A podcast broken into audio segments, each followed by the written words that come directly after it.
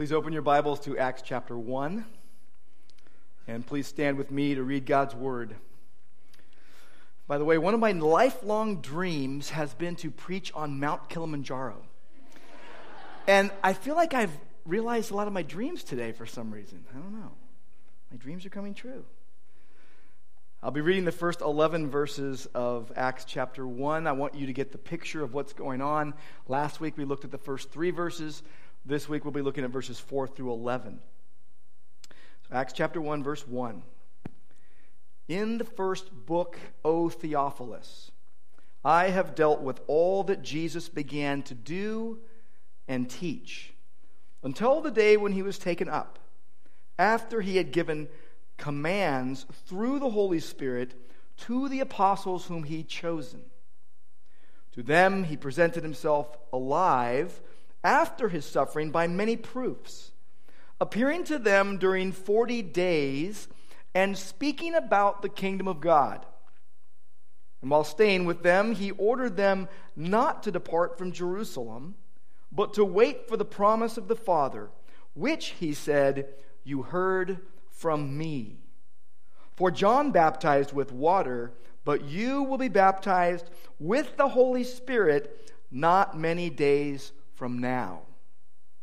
So when they had come together, they asked him, Lord, will you at this time restore the kingdom to Israel?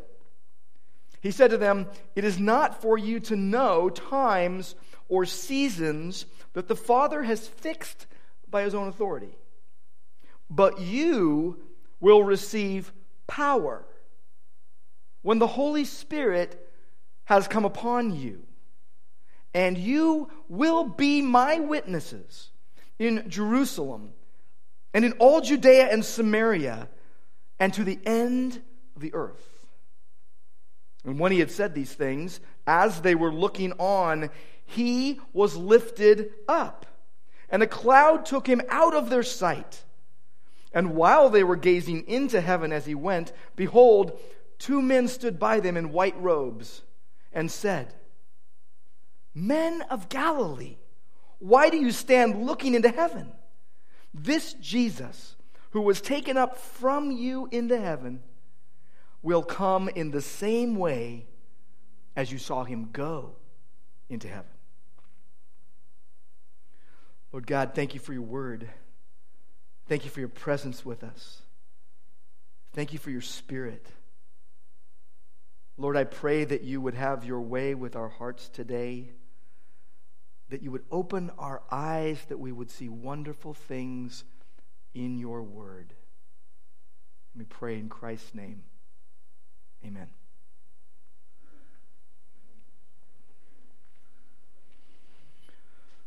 So, we are in the book of Acts.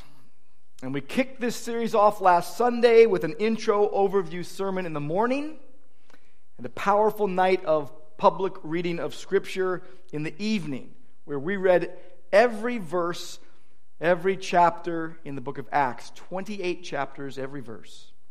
And it was beautiful, it was powerful, and it was a humbling time to be in the presence of God with others hearing the Word of God. Now, I think a little bit of review will be in order for if you were here last week or you weren't here last week. I want to give you some review of where we've been and, and set a foundation for the book of Acts. So, first, let me state the very obvious Acts is a part of the Bible. And as such, it is inspired, it is inerrant, it is infallible.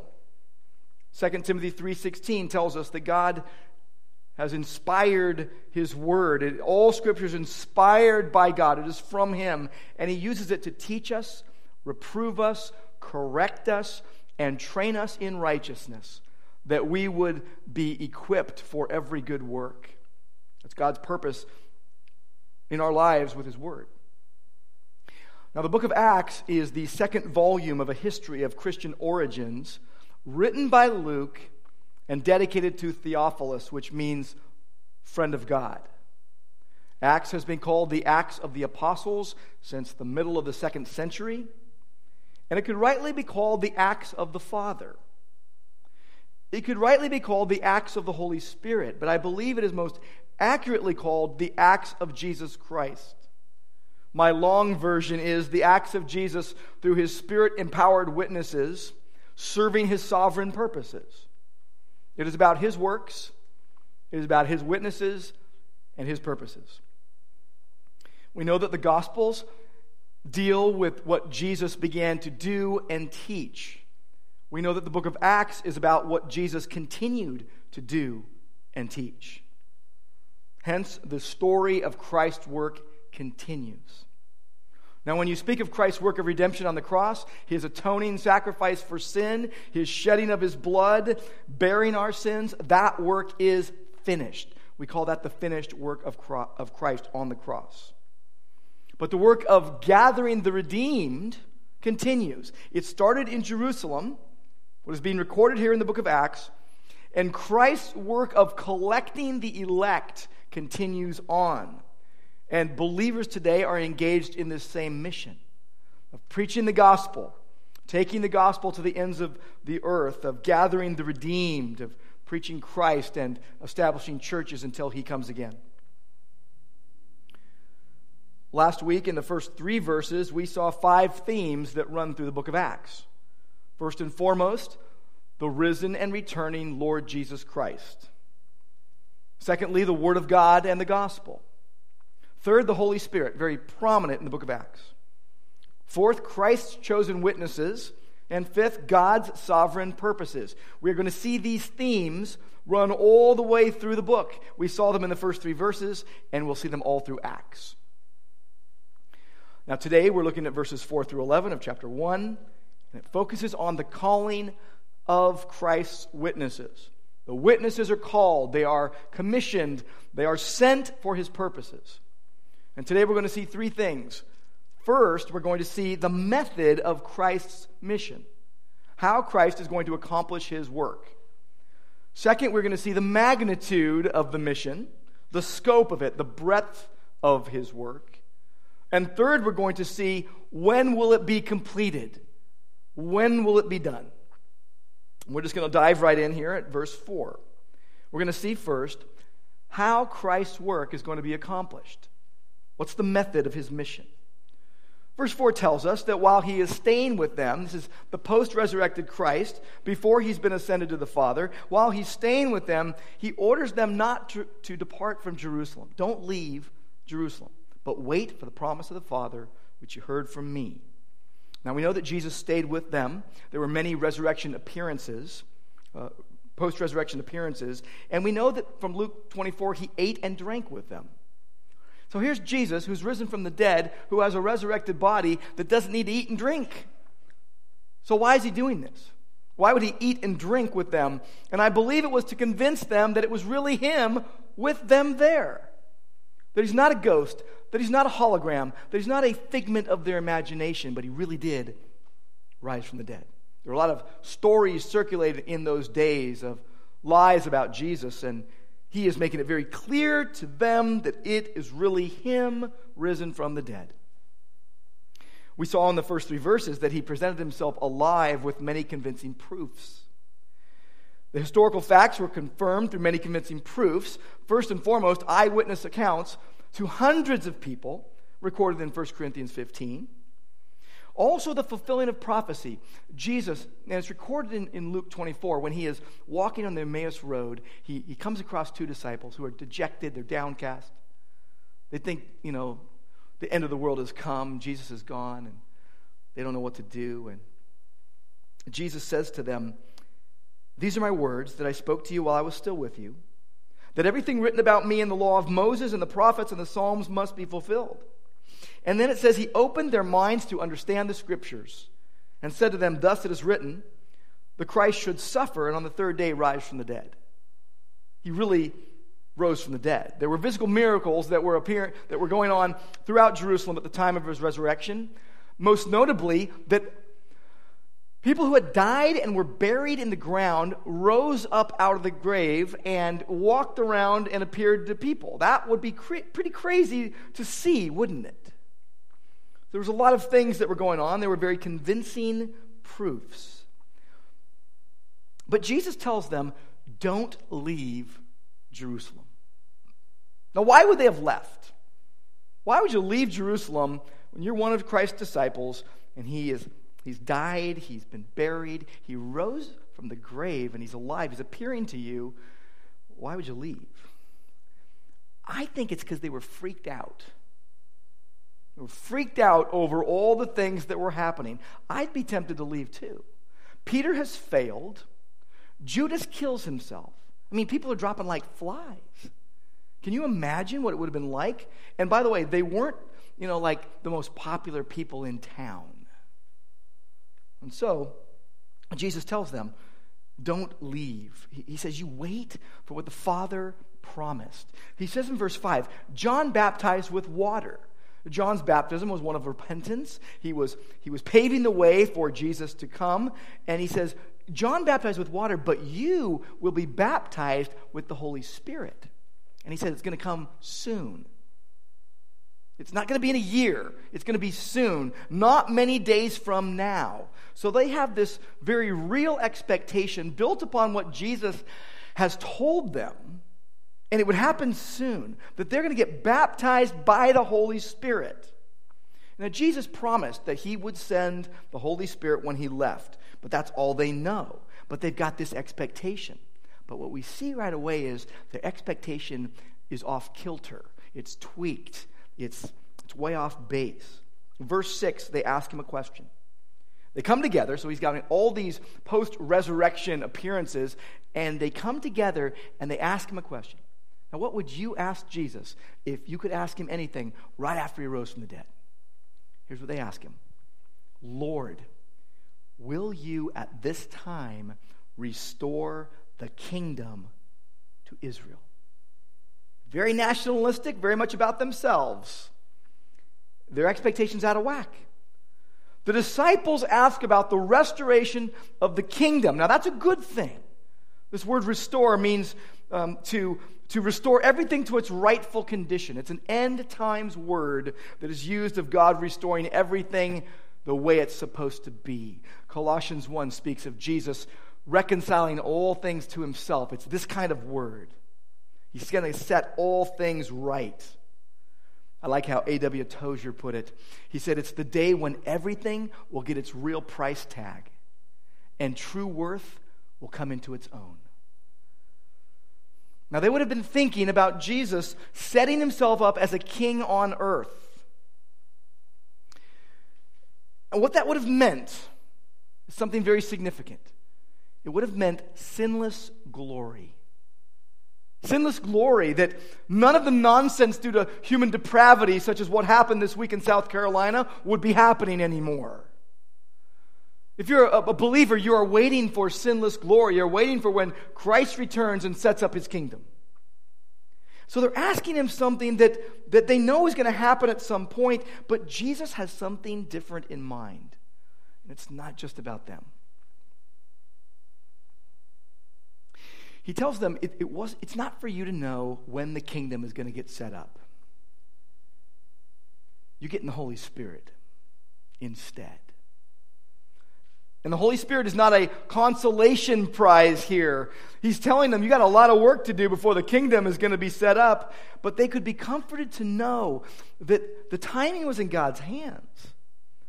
And that all the heartache and tragedy in the world that was going on, here's God sending the Holy Spirit that's going to make all the difference in the lives of his chosen ones. Totally in sync with his sovereign plans. They may have felt much like we do today. You see tragedy, you see heartache, you see appalling situations. You just turn on the news and you just you just you can't believe it, but you know it's true. The depravity of man just on on um, on widespread display. And we find ourselves crying out to God, Lord, how long?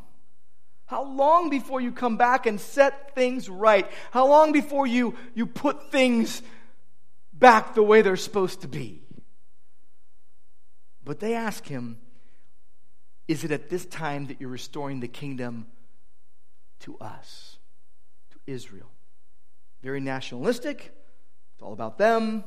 And what Jesus does is he refocuses them. He points them in the right direction very patiently. He says in verse 7 It is not for you to know times or epochs, seasons, which the Father has fixed by his own authority. The, the Greek words are kind of cool. It's kairos and chronos. It's seasons of time and moments in time. He's saying all the things that you're worried about, about what's going to happen next. That's what, that's what I know and you don't. In fact, you need to, you need to not worry. It's, it's, he's saying it, it's, for, it's for me to know and you to find out, basically. It's almost like he's saying, guys, you, you know better than to ask this. I mean, how long did we hang out? Three, three years?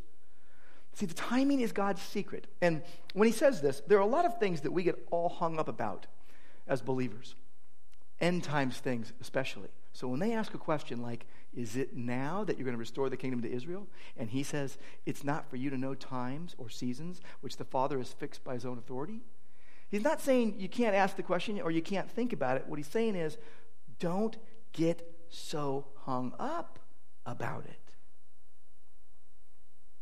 The timing is God's secret. You take the gospel to the ends of the earth. You let me worry about the God stuff. And I love this. Jesus doesn't just keep them hanging. He doesn't just say, hey, get out of here, you know, skedaddle and go, go with the gospel. No, he, he, he tells them exactly how this is going to be accomplished. We get to verse 8. Verse 8 is the key verse in the whole book of Acts. And here's what he says You will receive power when the Holy Spirit has come upon you. There it is. Wow. You're going to receive power when the Holy Spirit has come upon you. We're in the, we're in the key verse of the whole book of Acts. And, I, and I'll tell you, if you're anything like me, that if I say let that sink in for a moment, it doesn't sink very deep. Because the ground gets a little hard when we get used to verses and we just start thinking, oh, yeah, go to verse 9 now. You will receive power when the Holy Spirit comes upon you. That's like no big deal. I think maybe, I think maybe, I know I am uh, way too familiar sometimes with, with certain verses in Scripture. See, we're talking about the power of God. We're talking about creation out of nothing power of God. We're talking raising dead people to life, resurrection power of God.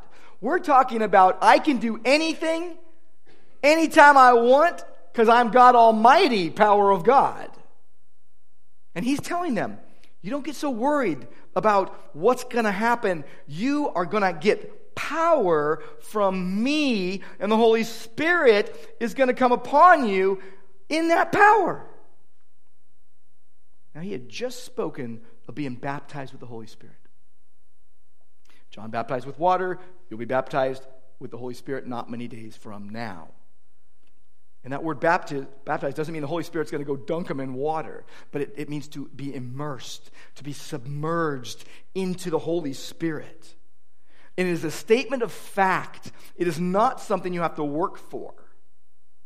1 Corinthians 12 says, We have all been baptized, literally submerged into the Holy Spirit. That's a statement of unconditional fact for believers. That every believer following Pentecost receives the Holy Spirit. The Holy Spirit takes up residence in your life as the dominating force in your life. You are, the Bible says, sealed with the Spirit. You are protected for eternal glory by the Spirit. You are anointed by God with the Spirit. That the Holy Spirit lives within you. You cannot see Him, you cannot touch Him, you cannot feel Him. He is there with you spiritually. And Paul prayed, he prayed in Ephesians that, that we would understand, that we would know, that we would be filled with the full power of the Holy Spirit. And it's evidenced by fruit that gets brought out into your life, evidence of God's work in your life as a believer. And it's evidenced by increased love and fullness, uh, a consuming sense of worship and awe of God, because there, there's a power that is working in you that is not of you. Colossians 3:16 says let the word of Christ dwell within you richly. Ephesians 5:18 says don't get drunk with wine but be filled be filled with the spirit. That you should be dominated by the word of God because that's how the spirit's power is released and unleashed. Paul says 1 Corinthians 6, your body is the temple of the Holy Spirit. It's not, well, it might be, it is. And you don't seek that, you receive it as a gift. It's not a second blessing, it's a first blessing. And a lot of people get that wrong and get themselves in all kinds of emotional wackiness because of it. By one Spirit, we were all baptized into one body, engulfed in the Holy Spirit for power. For power. Luke 24. And, and you know, Luke's, the, the end of Luke's gospel and the beginning of, of Acts overlap each other in, in the ascension. Okay, that's the, that's the thing they have in common is the, Luke ends with the ascension, Acts begins with it. That's what we're looking at today. And Luke 24 says this repentance and forgiveness of sins should be proclaimed in his name to all the nations, beginning from Jerusalem. And then you are witnesses of these things. And behold, I am sending the promise of my Father upon you, but stay in the city until you are clothed with power from on high and you're filled with the Spirit. Jesus was anointed at his baptism with the Spirit and power. It makes sense that, that his followers would be anointed with the Spirit and power in order to do his work. The method is very clear that Jesus is bringing out. He is going to use spirit filled, spirit powered witnesses to do his work. That's going to be his method. Now, the second thing we see is also in verse 8 and it's the size and the scope of the work, the magnitude of the mission. So, verse 8 goes on and says, And you will be my witnesses. Witnesses in Jerusalem. And again, here's these concentric circles that we put in the outline from last week. I believe it's on the back of your sermon notes. It's probably up on the screen right now. You'll be my concentric circle witnesses from Jerusalem to Judea and Samaria to the ends of the earth. Quite staggering. Quite staggering. Now, I want to look at this at face value for a moment. Humanly speaking, the whole mission is preposterous. It's crazy. You've got 11 disciples left, the apostles, 11. They're going to add one. They're going to bring in Matthias. We'll see that soon. So now you've got 12. And to think that this group could even reach just Jerusalem is a stretch. To go out to Judea and Samaria, outlandish. To reach the whole world, you got to be kidding me. Unthinkable. I mean, we're talking people that dealt with faithlessness, lack of education. They were cowards, and they were often disobedient. This is what Jesus is going to reach the whole world with? Now, think for a moment if you were going to start a business, a business venture with a handful of people, let's say 12, and you said, here's what we're going to do we're going to take 12 uneducated, broke people who have no home office, no training, no gifting, and we are going to reach, wait for it, the entire universe. Everyone in the world will be reached by our new business. It's like, you want to just try reaching your neighborhood first with this new business venture? Because it's going to fail. So here's what you've got. And I think in the eyes of the apostles, they were probably thinking this themselves like, power? Us? What? And even more so in the eyes of their immediate world, preposterous. Completely and utterly out of reach, this goal to, this magnanimous goal to reach the entire world. We're going to start with these these 12 that had no worldly power, no worldly position, no, no worldly gifting that could give them any sort of leg up on the competition, and, and very unlikely suspects to do this with, and, and faithless, disobedient, cowardly, impatient. Hey, Lord, are you going to set up the kingdom now? So you, you bottom line it and go, okay, so wait a minute. So what you're telling me is we're going to reach everyone through a bunch of nobodies who don't know how to do anything. That's great. Wow. That's, that's, that's wonderful. Unless, and this is a big unless here, right? Unless it doesn't depend on them. And that the X factor is God. And it's obviously a, a job too big for mere mortals, but we're dealing with God Almighty and his power. I heard that he could even use stones to praise him. You will receive power when the Holy Spirit comes upon you, and you will be my witnesses in Jerusalem, Judea, and Samaria. Uh, Jews don't go there and even to the remotest part of the earth. God promised to provide the power, though, and the scope of their mission would be as far as people can go. Reaching people in untold locations, reverberating out, emanating out from Jerusalem. And what you see as you go through the book of Acts is that the apostles became very aware that they were witnesses. We're going to see it soon, but what happened on the day of Pentecost is supernatural. So in chapter 2, they're preaching this Jesus, God raised up again, to which we are all witnesses. Witnesses to the resurrection. Chapter 3, they put to death the Prince of Life, the one whom God raised from the dead, a fact to which we are all witnesses. Chapter 5, we're witnesses of these things, and so is the Holy Spirit, whom God has given to those who obey him. That's code word here for believe in him. Chapter 10, we are witness of all the things he did both in the land of the Jews and in Jerusalem. They also put him to death by hanging him on a cross. But he sent witnesses who were chosen beforehand by God. That is, to us who ate and drank with him after he rose from the dead. Sound familiar? Chapter 13 says, For many days he appeared to those who came with him from Galilee to Jerusalem, the very ones who are now his witnesses to the people.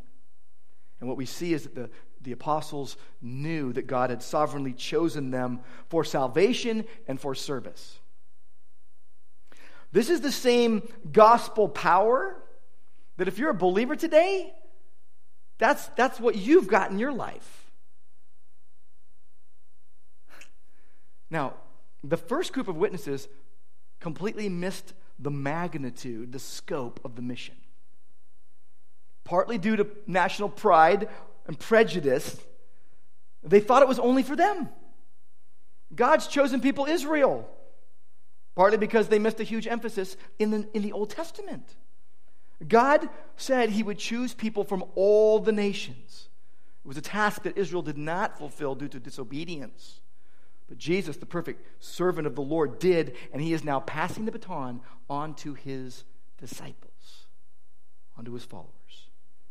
God told Israel in Isaiah 43, You are my witnesses. So Jesus told his apostles, You will be my witnesses. Paul quoted Isaiah 49, 6 in Acts chapter 13, and he said that the preachers of the gospel were called a light to the Gentiles. They took salvation to the ends of the earth. Isaiah 45 22 says, God says, Turn to me and be saved, all the ends of the earth. Isaiah 52 10, the nations will come from the ends of the earth. Zechariah 9 10, his dominion to the ends of the earth. So, very clear that the magnitude of the mission is very great. There would be a light to the nations to open blind eyes. But first, Jesus was going to have to open the blind eyes of his chosen witnesses. because his call to be witnesses going from Jerusalem into Judea and Samaria into the uttermost parts of the earth were a complete culture shock. Jews were brought up being told you don't have dealings with Samaritans. You walk around Samaria. You avoid Gentiles to maintain sacri- uh, ceremonial purity. There were significant cultural boundaries to overcome. Samaria, geographically very close, culturally worlds away. And even though the gospel went from Jerusalem only as far as Rome, which was the remotest place from Jerusalem in that day, it involved tremendous geographical separation. They had none of the worldwide connectedness that we enjoy today. They couldn't just get on their phone and text someone in Rome and say, hey, Jesus loves you. In fact, right now, I'd like to encourage you to, to get your phone out and text someone that isn't here and tell them Jesus loves them. You have permission. In fact, when you do that, raise your hand. I won't point you out, I'll just look at you and smile. After you've done that, just raise your hand. Say, I just, I just texted someone that Jesus loves them. And it's someone maybe even far away. The separation was more personal, though, and more prejudicial than hard to get there. But let me ask you what, what attitudinal barriers, what prejudicial barriers are, are in the way of you being a fruitful and contagious witness for the gospel? What barriers do you need to overcome that you need to repent of? Do you know effective witnesses are, are contagious repenters? They live a lifestyle of repentance. They, God shows them uh, their heart and they realize, wow, I've been singling out certain people to, as not worthy of the gospel because I don't like them. Do you know if you want to win some people for Christ, you must be winsome in your witness for Christ which means you're humble, you're sensitive, you're grateful. You're not thinking of yourself more highly than you ought to. You're not thinking of yourself more important than other people. You will never minister effectively to anyone you think less of, or dislike, or resent. I told you last week that you're going to hear a couple things from me over and over again. One of them is you need to reach your neighbors relationally, engage them relationally with the gospel. That those around you, that God has put you in your neighborhood for a reason, for a very good reason. And you have a connection to your neighbors that I don't have. And I have a connection to my neighbors that you don't have. And we have this opportunity. But what do we do? We get angry at our mission field because we don't like that they put their tree clippings on our side of the fence. Or we don't like that the music they played was too loud, or whatever. And what we need to do, if we want to be winsome witnesses for Jesus, is love people one soul at a time. One soul at a time.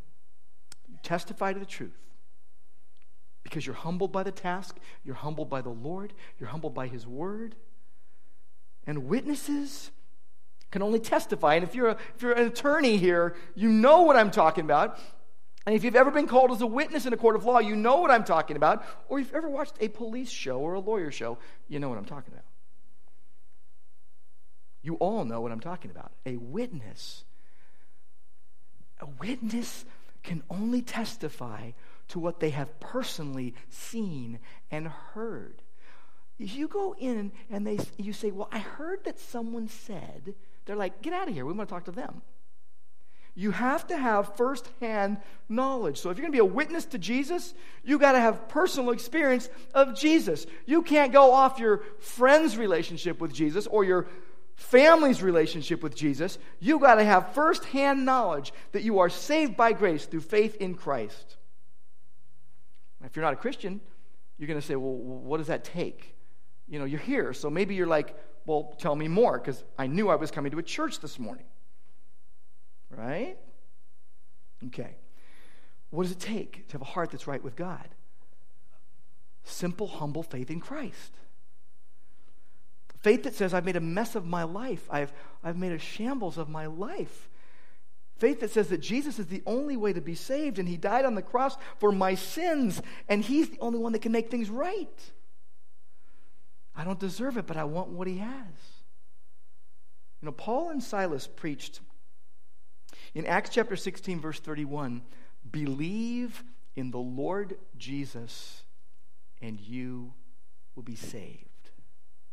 Believe in the Lord Jesus and you will be saved. Put your trust in him, he will save you. There's a beautiful picture of humble faith when Jesus was on the cross. They crucified two criminals, one on his right and one on his left. And one of those started yelling at Jesus insulting him and saying, Are you not the Christ? Save yourself and us. But the other rebuked the other criminal and said, Don't you fear God? We are under a condemnation of death. We deserve it. This man has done nothing wrong. And he turns to Jesus and he says, Jesus, remember me when you come into your kingdom. And I love Jesus' reply. Today you will be with me in paradise. That man on that cross could barely lift his torso to take a breath. And in a matter of a few hours, he was going to be with Jesus forever. Now, if you can't believe that, then you can't believe that Jesus would save you when you come to him and say, Lord Jesus, I believe that you died for my sins, and I need you to forgive me and, and make me a new person. It's interesting in Acts chapter 10. I love the apostolic preaching. It says, We are witnesses of all that Jesus did in the country of the Jews in Jerusalem. They put him to death by hanging him on a tree. But God raised him on the third day and made him to appear not to all the people, but to us who have been chosen by God as witnesses, who ate and drank with him after he rose from the dead, and he commanded us to preach to the people and to testify that he is the one appointed by God to judge the living and the dead. And to him all the prophets bear witness that everyone who believes in him receives forgiveness of sins by his name. Are you glad? If you're a believer today, you're like, thank you, Jesus. I'm going to sing a song at the end. It's thank you, Jesus. Jesus, thank you. The bottom line on this is that everyone should believe in the Lord Jesus and trust his finished work on the cross in shedding his blood to pay sin's penalty. We cannot assume that everyone knows who Jesus is. It doesn't matter if you're the youngest child or the oldest adult. I am not going to assume that you know who Jesus is. This week at Vacation Bible School, we're not going to assume that everybody knows who Jesus is just because they live in America. We've got to explain that Jesus died for our sins, that he poured out his blood, that he offers eternal life to all who will believe. All who are, are believers are freed from the power and penalty of sins, and one day you'll be freed from its presence in that sinless glory of heaven that we will enjoy. You know, Peter said, even if you can't see him, you love him. Even if you, you can't see him, you believe in him, and you rejoice with joy inexpressible and full of glory. If you're Christ's witness, you testify to what you've seen and heard firsthand, and you consider it a magnificent privilege, not a hobby, not a hobby, but an all encompassing calling, an all consuming passion, a lifelong vocation from God. And it's not just for first century apostles, it's not just for elite missionary types. It is for everyone who comes to faith in Christ because Jesus said, You will be my, say it with me, witnesses. Witnesses. And He chose you for His purposes. So you will be because God wills it so. That's why you are. He is the sovereign king.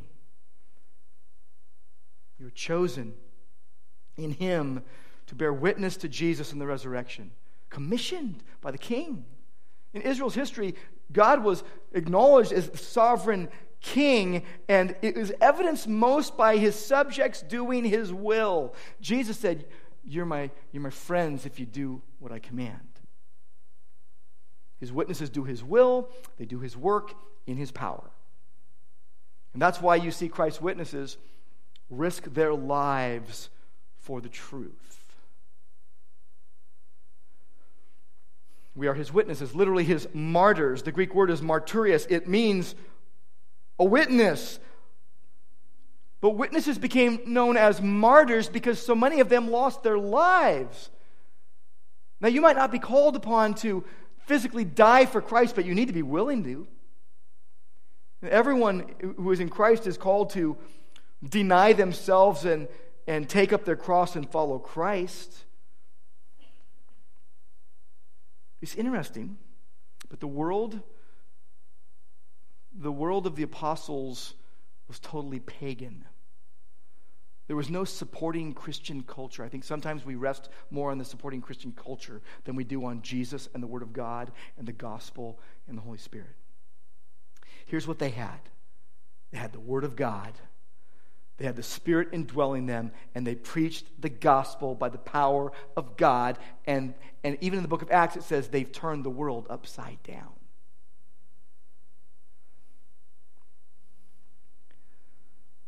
Maybe we've trusted too much in the supporting Christian culture and not enough on God Himself. We have more Bibles today than ever in history.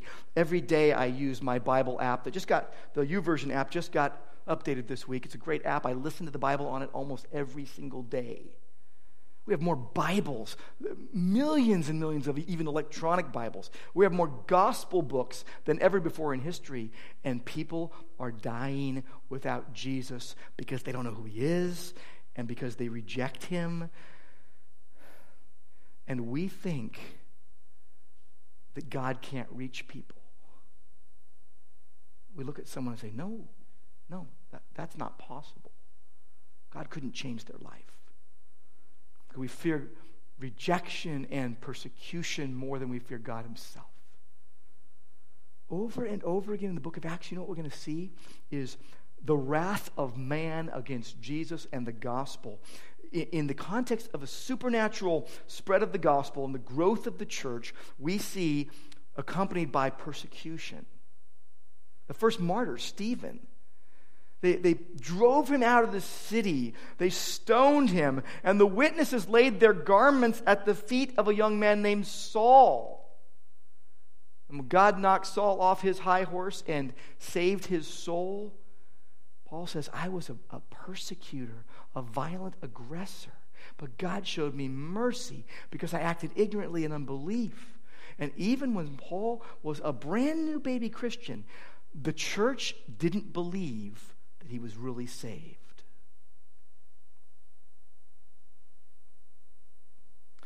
I think it's very easy for us to say, well, if I'm just humble, everyone's going to like my message, everyone will receive my words as I bring the gospel. Not true. They may kill you. On January 8th, 1956, in Ecuador, Jim Elliot, Nate Saint, Ed McCully, Roger Youderian, and Pete Fleming were humble men of God bringing the gospel to the Auca Indians of Ecuador, and they paid for it with their lives. They were speared to death by those they were trying to reach for Christ. In fact, Jim's widow, Elisabeth Elliot, who just passed away last Monday, I wept when I heard it because she is one of my favorite authors, and now she is enjoying the joy of the Father.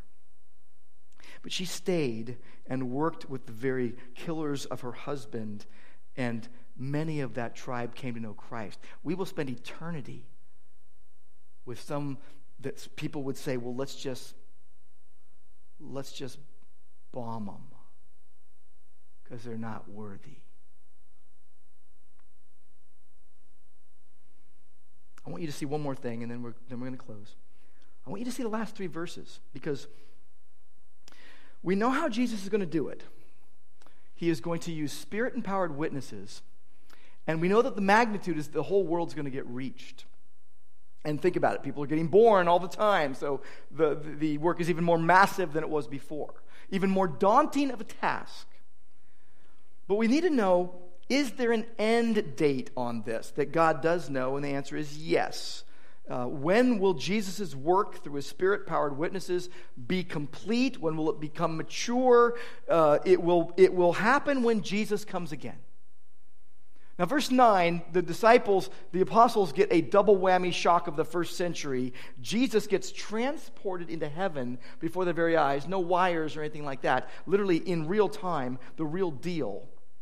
He's lifted up, and a cloud takes him out of their sight. This is the ascension, 40 days after the resurrection. And a cloud, this is key here, a cloud takes him up. The cloud is key because it's the Shekinah glory of God. Three times with relation to Christ's mission, you see a cloud. Previously on the Mount of Transfiguration, here at his ascension, in the future at his second coming. On the Mount of Transfiguration, the cloud dissolved. Jesus was still there with them. Not this time. They're awestruck. They're shock and awe. And so they're gazing into heaven. Literally, it means we're losing you, Jesus. They're gazing, they're staring. It's a medical term referring to a very peculiar fixed look, like you're losing something valuable. And two men, two angels, had to be sent to tell them, Why do you stand looking into heaven? This Jesus will come in the same way that you saw him go. He's going to come again. I'm sure they were putting two and two together at this point and saying, hey, wait, he said, if I go and prepare a place for you, I'm going to come again and receive you to myself, that where I am, you may be also. See, the work stops when Christ returns, or you die, whichever comes first. What is your expectation of what God is going to do? Yeah, remember what I said last week? Here's your job as a Christian serve God's purposes and get out of here. Die. And here's, if your expectation of Jesus is right, here's what you'll expect. You will expect him to be powerfully present with you everywhere you go. As the Bible tells us that he manifests the sweet aroma of the knowledge of him every place we go. And if your expectation of Jesus is accurate, you will expect him to return in his perfect time, and you will say, It is good for me not to know only God knows is okay with me because I have immense comfort knowing that God is sovereign and his timing is perfect. So I'm going to get to work because his witnesses do his work in his power and they long for his return. I've said this before the best end times view for you and me to hold is the one that leads us to love Jesus more and to live for his glory and to long for his return. When he returns, the witness work is over. I want you to see a very short, I think a minute and a half video right now about the spread of the gospel. Because you may be burdened today and you go, I don't even know which end is up. All I can say is, Jesus, help me. I want you to be encouraged by the spread of the gospel. The spread of the gospel.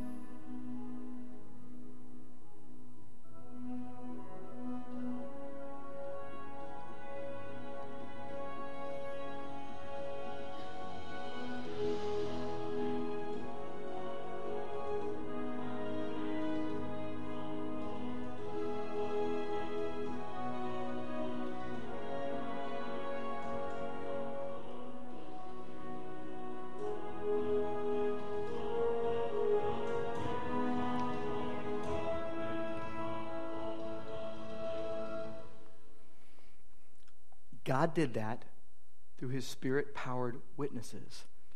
And some of those places are considered unreached today because new people have been born. I know exactly what some of you were thinking. Hey, wait a minute. I've heard of some of the groups in some of the countries and some of the peoples, and I, I know some of their tactics were wrong, and I know, and I know, uh, what happened? You know what happened? God used sinful people, just like He does today, to do His sovereign work, to bring the gospel. None of us are perfect. All of us are flawed, but we are bringing a perfect gospel in the power of God to a needy world. We are preaching the gospel of the grace of God in Christ. We have the same mission. We have the same disobedience tendencies, the same lack of power in and of ourselves, the same total dependence, the same impatience. If you are a Christian, you have received the Holy Spirit and you are Christ's witness. Don't squeeze the life out of the mission by insisting on your own way, hunkering down and settling in and say, I'm just going to spend my days for myself. Ask the question, how can I spend my days in service of a kingdom greater? How can I spend my days serving Jesus? Don't ask how we're going to grow Grace Church of Orange, but how we as a body are going to partner with God in growing the kingdom of God, starting right here, starting in our hearts, starting in our homes, and the household of God known as Grace Church of Orange. What's your vision for what God might do? Don't, don't choose a mini vision. Don't say, we want to fill up all three services on Sunday at, at Grace. Go for a mega vision that says, let's reach as many people for Christ in our lifetime as we can. That's why we do things like Vacation Bible School. That's why we go to all sorts of work to make things like this happen. Not for the sheer pleasure of making dramatic backdrops and paper mache giraffes that, by the way, have no legs. Only the necks and on up. Just want you to know this. Um, we do it so the people will come to know Jesus. Jesus made peace by the blood of his cross, preaching peace to our hearts so that we might have peace with God and that we might preach the gospel of peace in the world, being peacemakers. After the resurrection, and really for the rest of the New Testament, here's what you get you get people preaching the gospel. And Acts says they preached it with boldness. And some of you are saying, well, whoa, whoa, I'm not a preacher. As I close, let me give you one snapshot from the book of Acts that should blow your mind and open things up for you in a great way. Acts chapter 8, verses 4, 5, and 6. Verse 4 says that those who were scattered because of the persecution went about preaching the gospel. And that does not mean they were standing in front of a group of people preaching. It means they were going one to one, reaching one soul at a time. It's the Greek word euangelion. It means to announce good news. And it's, it, it first was, it was private proclamation, personal proclamation of the gospel. Every one of us can do this. Reach one person at a time. And the next verse, verse 5, says that Philip began to preach to all the cities. A different word for preach, kerusso. It means to, to address a group, such as I'm doing right now. Address a group and preach the word. Verse 6 says that all the crowds that were hearing Philip preach were being attentive to the message.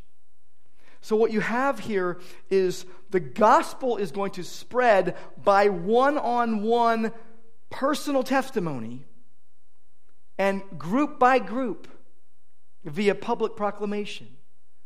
And if God gives you the platform to proclaim publicly, take it. And He has given every one of us the opportunity to reach one person at a time with the gospel, loving one soul at a time till Christ returns. We can do this because Jesus is powerful. Lord God, I pray that we would, would dive in wherever you've called us to serve your sovereign purposes, doing Christ's work until the, the personal, visible, bodily, imminent promised return of Christ when he comes to set up his kingdom and reign forever. Lord God, inspire us to love you and to love people one soul at a time. For your glory in Christ's name. Amen.